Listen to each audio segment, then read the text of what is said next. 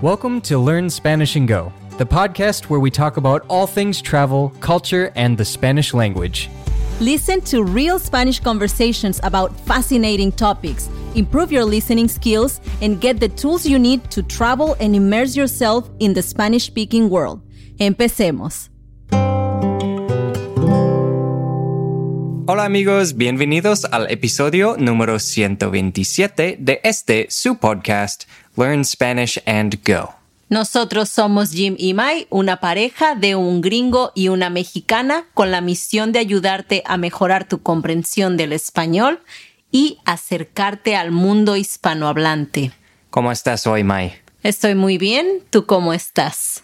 Estoy bien, con algo de calor porque seguimos aquí en Acumal, México, pero no podemos dejar de pensar en Ecuador, ¿verdad? Así parece. Otra vez estamos haciendo un episodio dedicado a este país que nos impactó bastante.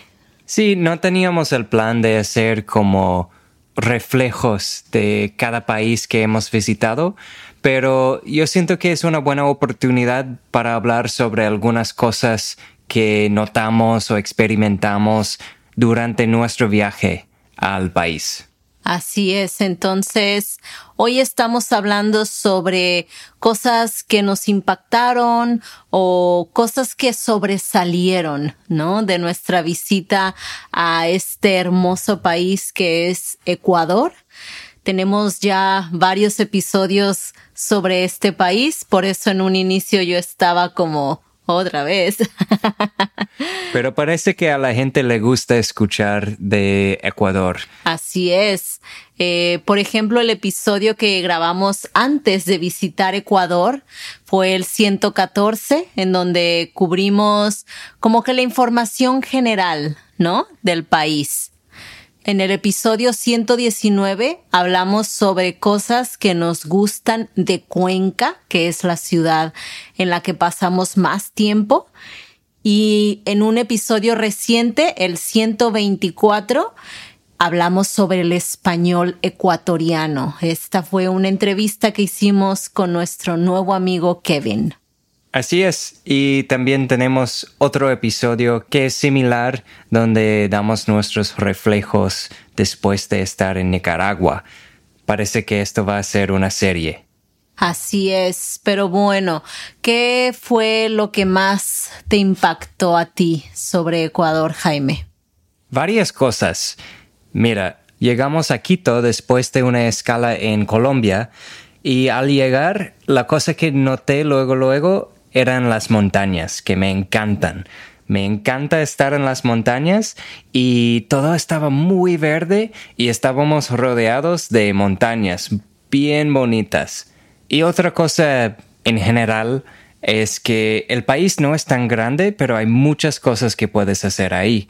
Hay playa, hay montañas, como ya mencioné, hay la flora y fauna. Entonces tienen como pues un clima tropical y un clima muy fresco. ¿Cuáles son las cosas que te impactaron más? Pues sí, definitivamente el llegar y ver tanto verde alrededor. Muchas personas nos dijeron, les va a encantar Ecuador y yo no me imaginaba como hasta qué nivel, ¿no? Pero luego, luego cuando llegamos a Quito, ver tanto sí, tanto verde alrededor, yo estaba como wow. Y después en Cuenca, ¿no? Todo, todos los árboles ahí al lado del río, árboles de eucalipto, el olor delicioso de como frescura de verde, ¿no? Que respirábamos simplemente al salir a caminar. Eso a mí me encantaba. Y también la gran cantidad de frutas y verduras y cosas exóticas y nuevas que probamos por allá. Sí, eso fue muy divertido. Descubrir nuevas frutas siempre es como una aventura para tu boca, ¿no? Sí, por ejemplo, probamos por primera vez la naranjilla, que el jugo de naranjilla se volvió como mi bebida ahí. Es súper delicioso. ¿Qué más? Probamos el tomate de árbol también en un jugo y a mí en realidad no me encantó, pero bueno, experiencias nuevas, ¿no? Sí, era como un V8 más o menos eso, pero un poco diferente, ¿no? Sí, más dulce, pero todavía con ese sabor de jitomate. Ajá. Sí. Eh, ¿Qué más? El motepillo, ¿no? Esta comida típica de los desayunos cuencanos, que es como una mezcla de huevo con como un maíz así más grande, como el que usamos en México para el pozole. Sí, es un grano más o menos como el tamaño de un chickpea, ¿no? De un garbanzo. De un garbanzo, sí, sí es cierto. Sí, o tal vez tantito más grande, pero ese platillo lleva especias que le dan un colorcito amarillo y no sé, es muy sencillo, pero es muy rico. Sí, me gustó mucho. Otra cosa que a mí me gustó era el locro de papa, que es como una sopa de papa. Súper rico, ¿no? Y más para el climita ese frío en el que llegamos a Ecuador. Sí, es una sopa vegetariana.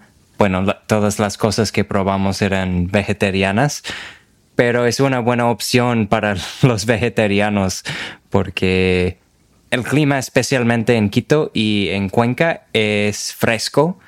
Y como dijo Mai, es perfecto cuando tienes un poquito de frío, especialmente en la noche para cenar. Así es, hay varias otras cosas que no pudimos probar en nuestro tiempo ahí. Por ejemplo, los bolones de verde, que los vimos en algunos restaurantes, pero casi siempre preferíamos probar otra cosa, ¿no? Sí, se parecían a algo que tienen en Puerto Rico y tal vez por eso no se nos hicieron tan, no sé, interesantes o como algo que teníamos que probar, pero muchas veces cuando teníamos la oportunidad de probarlos, ya estábamos llenos, ¿no? Sí, ya habíamos comido algo y pues sí dijimos para la próxima. sí, algo que no probamos y no creo que vayamos a probar es la gelatina de pichón. Sí, estábamos caminando por el mercado de las flores, que es uno de los más bonitos supuestamente en todo el mundo. Y vimos un letrero por ahí que decía gelatina de pichón. E inmediatamente nos empezamos a reír y pensamos, debe significar otra cosa. ¿no? No, no puede ser gelatina de un ave. Bueno, eso pensaste tú. Yo pensé que tal vez puede ser eso. Sí, y ya después durante el free walking tour que hicimos, preguntamos y de hecho sí, es una gelatina que la hacen con pichón, con esta ave, que para nosotros fue como, ¿what? Bueno, no es la única cosa que pensamos que era un poco rara en Ecuador que comen. Y otra cosa popular que comen es el cuy, que ya hemos mencionado en otro episodio. No lo probamos, pero lo puedes ver por ahí en los mercados y en los menús. Pero bueno, ¿quién somos para juzgar? Yo de verdad pienso que si comes carne, ¿por qué no cuy o cualquier otra cosa, no? Claro, sí, carne es carne al final de cuentas. Probamos varias cosas interesantes como el helado con queso también. sí, qué raro. Pues no era malo, de hecho, pero era interesante ver que eso es algo popular ahí en el país. Helado con queso. Queso rallado como saladito. Sí. Sí, muy interesante. Eh, de nuestras bebidas favoritas también, el canelazo. Sí, esto me gusta mucho. No hay tantas bebidas alcohólicas calientes. Por lo general, yo creo, como cuando tienes frío, no quieres tomar una cerveza fría, tal vez. Entonces, el canelazo es una bebida caliente que sabe un poco como una sidra de manzana, ¿no? Depende, sí, porque la preparan con frutas diferentes. En algunos lugares la hacen con naranjilla o con maracuyá o nada más con canela o con una combinación de otras frutas. Sí, tiene que tener canela, ¿no? Porque es un canelazo. Sí, me imagino que de ahí viene el nombre. Ajá. Y también tiene el alcohol este de la caña.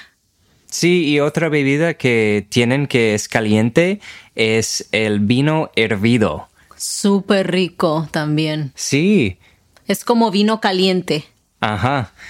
Y tal vez suena raro, pero lo tienes que probar. De verdad, yo pensé como, ah, qué chido que tienen dos bebidas populares que son calientes. Ajá.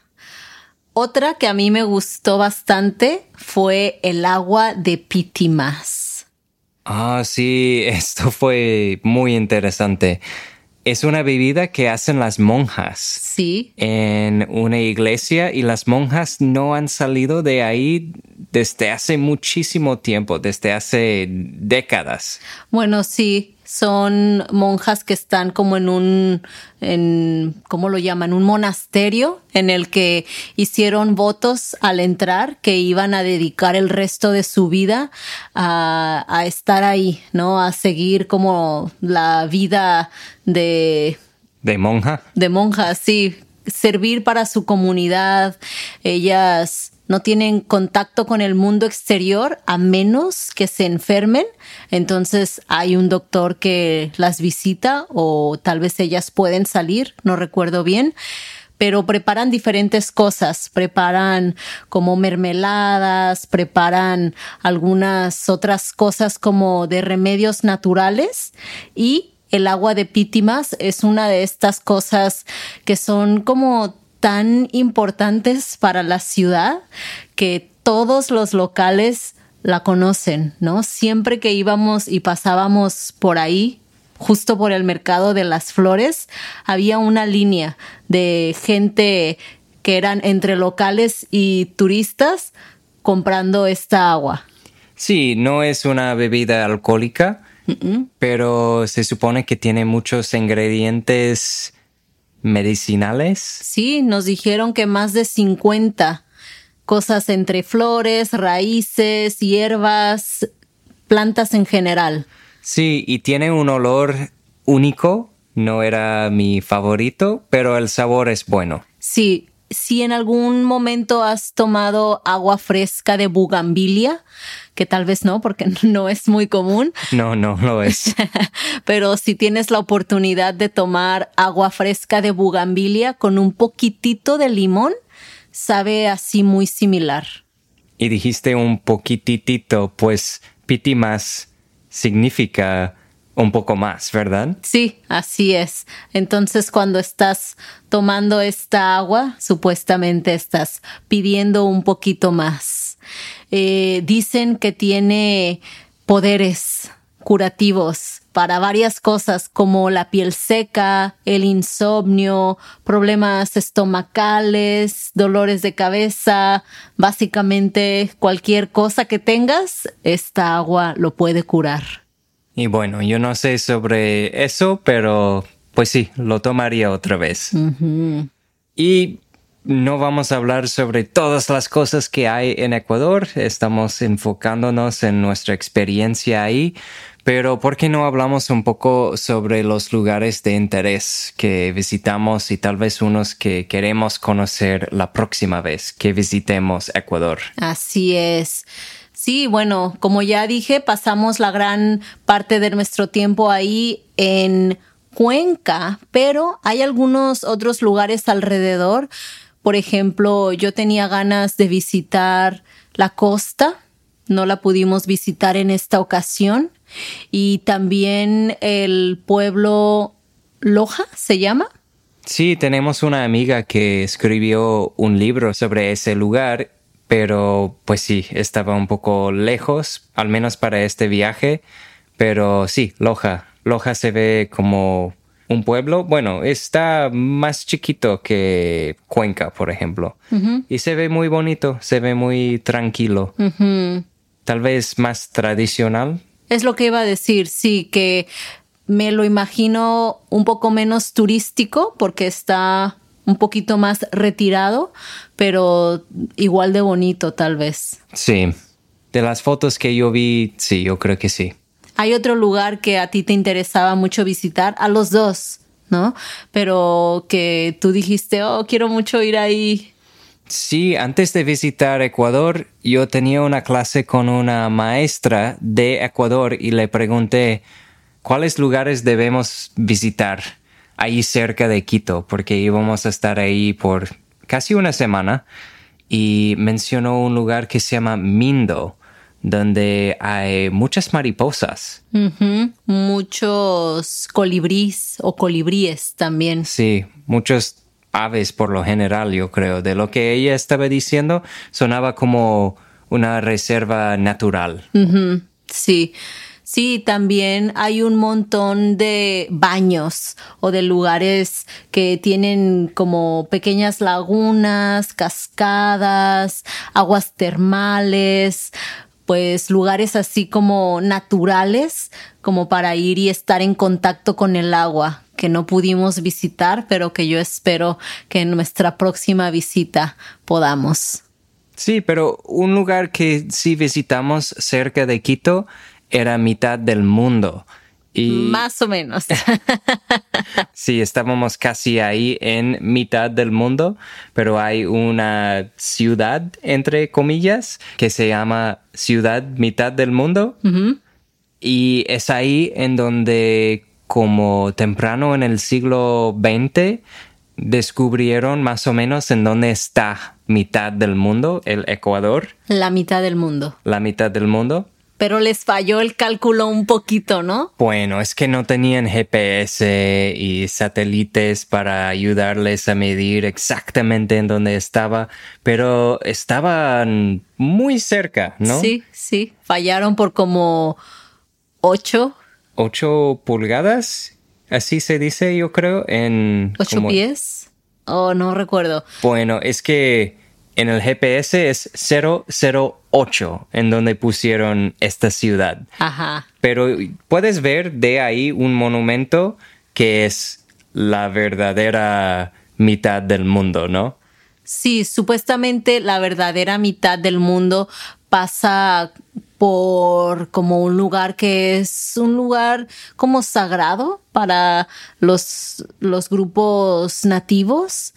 Entonces tal vez no quisieron construir ahí todo un argüende de la ciudad mitad del mundo, pero está súper interesante de cualquier forma ir a este lugar, ¿no? Sí, pensé que iba a ser como un tourist trap, como mm. dices eso en español. ¿Una trampa de turistas? Una trampa de turistas. Y tal vez sí lo es un poco más o menos, pero tienen museos ahí, tienen restaurantes. Es muy bonito, ¿no? Puedes aprender mucho del país estando ahí leyendo todo lo que hay ahí en los museos y todo. Claro, o sea, si tienes tiempo limitado en el país, definitivamente es un buen lugar para ir y aprender un montón de cosas rápido en un solo lugar. Sí, solo está media hora más o menos de Quito. Sí. Algo que también me impactó un montón que vimos en la ciudad de Cuenca fue lo de las cabecitas reducidas. Sí, el museo ahí, no me acuerdo cómo se llama el museo. Pumapungo. Ah, sí, es cierto.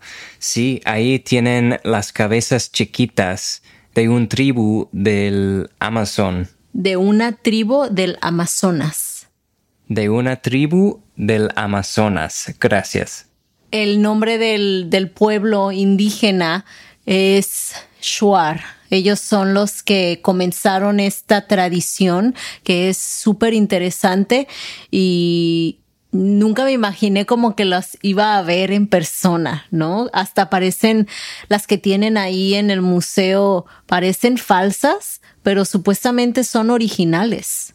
Bueno, yo creo que sí son originales. Yo no pensaba que ah, son falsas. Bueno, a lo que me refiero es que las facciones están como muy bien preservadas y eso como que me hizo sentir que no puede ser que una cabeza real se haya reducido así tanto. Quedan como del tamaño de tu puño. Sí. Pero te explican ahí toda la técnica, ¿no? Te explican también como los motivos, como de dónde viene esta tradición, por qué lo hacían y cuál era la función de, por ejemplo, coser la boquita y, todo, ¿no? Te lo explican súper bien. Ahora ya no pueden hacerlo. Sí, hay mucha historia tras de esto, pero si buscas Shrunken Heads. Sansa se llama también en español. Pues sí, Sansas. De hecho, hay un podcast que los dos nos gusta que se llama Stuff You Should Know Así que si buscas Stuff You Should Know y Sansa o Shrunken Heads, lo vas a encontrar. En inglés. Sí, si quieres aprender más de esto, pero sí, el podcast está en inglés. Súper interesante. Eso de verdad yo creo que fue de las cosas que más me impactó. Y bueno, en general ese museo, el Museo Pumapungo, está súper interesante, ¿no? Sí, no es solo un museo tradicional, pero también ahí atrás tienen ruinas y áreas verdes y un zoológico. Zoológico. Zoológico. Como un aviario, ¿no? Sí, donde tenían muchas aves de partes diferentes del país. Hermosas unas. Sí. Sí. Normalmente no vamos a cosas así, pero era parte del museo, no es como un boleto aparte que tienes que comprar. Y sí tienen como jardines ahí también donde puedes ver las plantas de Ecuador. Súper bonito. Sí, quedamos sorprendidos con el cedrón, una planta que nunca habíamos visto y la tienen ahí en ese museo y huele delicioso. Huele bien rico. Sí, y nos impactó tanto que tuvimos que comprar un chocolate con cedrón que todavía no hemos abierto. Ajá. Pero esa es otra cosa, ¿no? La gran cantidad de chocolates en Ecuador. Uf. Ajá. Ah, yo tenía la marca memorizado, pero. Yo la tengo. ¿Cómo es? ¿Pocara? Pacari. Pacari. Ah, casi. Sí, nuestro, al menos mi chocolate favorito nuevo ahora. Ah, wow. Está delicioso, ¿no? Sí, me gusta mucho. Sí, si ves el chocolate Pacari en algún lugar del mundo, cómpralo. no te vas a arrepentir. no. Bueno, en otro episodio sobre Cuenca yo creo que ya mencionamos algunas cosas que notamos que eran interesantes sobre Ecuador. Por ejemplo, es un país que no permite que la gente sembra plantas que son OMG. Que la gente siembre. Que la gente siembre plantas ONG. OMG. OMG. Organismos genéticamente modificados. O OGM. Ah, OGM. Perdón. Es que estaba corrigiendo primero lo que dijiste. Ah, sí. Dijiste ONG. Ah, ok. Bueno, eso es otra cosa. Sí, y bueno, el que el agua se pueda tomar directamente de la llave. Al menos en Cuenca. Sí. Pero hay otra cosa que me mencionaste aquí, que yo como que no había, como que no me había caído el 20 de esto. Que no hay correo en el país. ¡Qué locura! Sí, es como, como recibes cosas, ¿no? Cosas importantes como cuentas y no sé. Sí, bueno.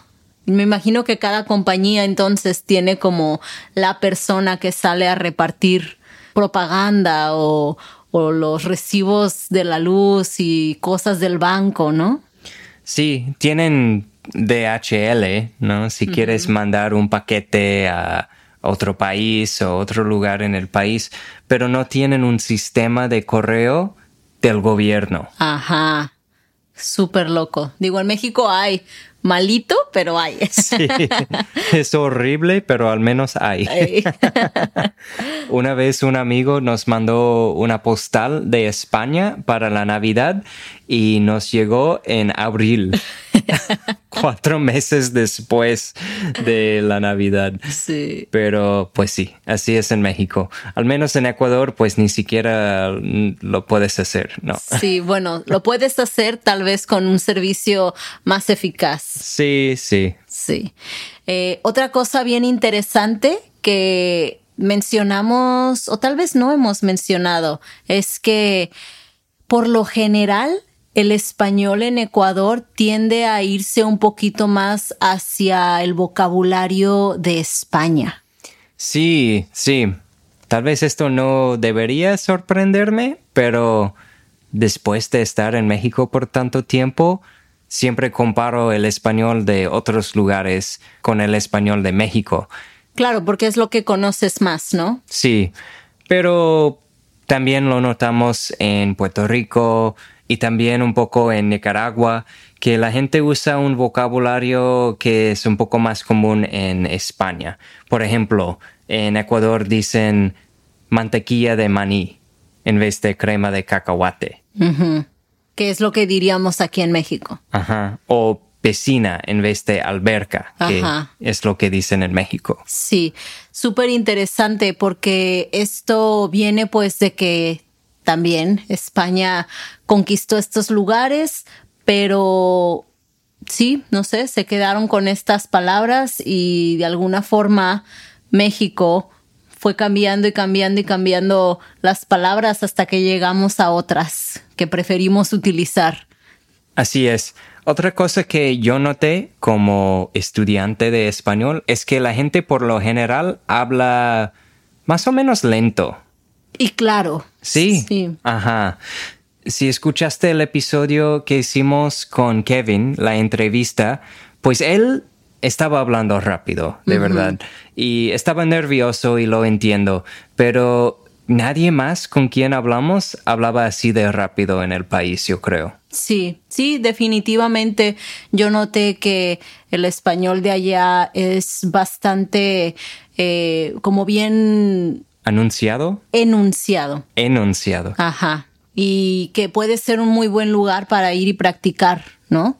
Sí, definitivamente, estoy de acuerdo. Porque también no recuerdo que nos hayan hablado en inglés en ningún restaurante o en ninguna tienda inmediatamente. No, ni una vez. Entonces, esa siempre es una buena indicación de qué tan bueno es un lugar para practicar.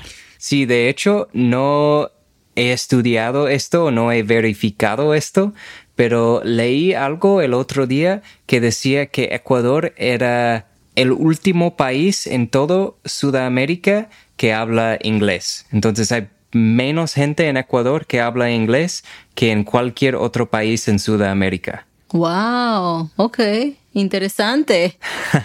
Yo también pensé que era muy interesante, pero bueno, no estoy 100% seguro si es cierto, pero si sí, refuerza la idea de que es un buen lugar para estudiar español. Así es.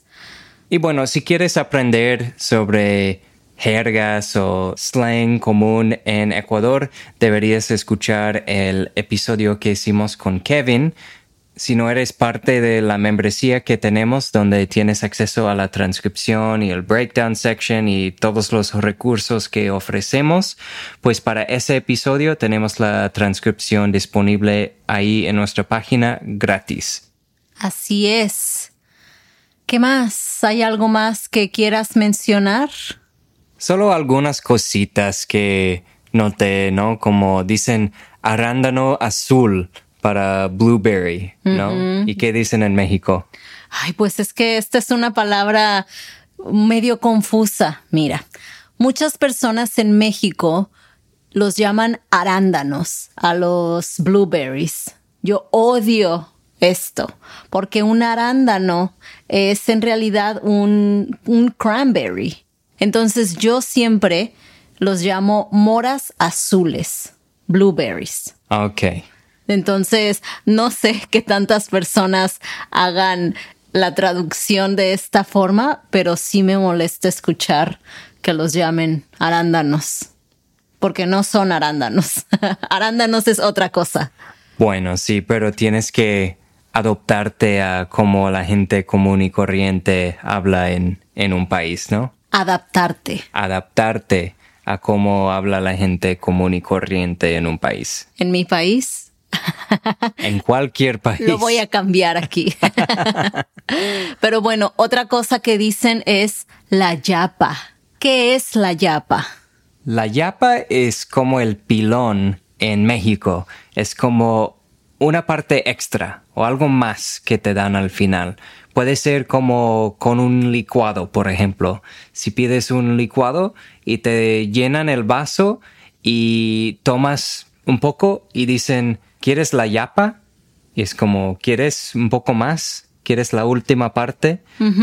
Eh, generalmente es algo que no te están cobrando, ¿no? Es como el extra gratis. Sí, por ejemplo, yo compré algunas cosas para mi mamá para que haga joyas. Le gusta hacer como, ¿cómo son? Como necklaces o Bisutería, puedes decir. Bisutería. Porque joyas generalmente son como de oro, de plata. Ok, y lo que ella hace es más bien con beads. Ajá, o piedras naturales. Ajá. Y bueno, encontramos una tienda donde venden, no sé, materiales así para hacer, ¿cómo es otra vez? Bisutería. Bisutería. Y pues sí, compré como un kilo de ellos para un regalo para ella. De semillitas, ¿no? Ajá, de semillas, de una fruta exótica. Y cuando pagué, el señor me dio un puño más de ese material. Y dijo, la yapa. Y yo como, ¿qué es la yapa? Y dijo como, ah, un poco extra. Yo como, ah, como el pilón en México. Y dijo como que sí. Y es otra cosa, ellos saben mucho español de, de México también. Sí, como Kevin nos comentaba, mucha gente ve series y películas y telenovelas y programas que son de México, ¿no? Entonces conocen las expresiones también. Sí, así es.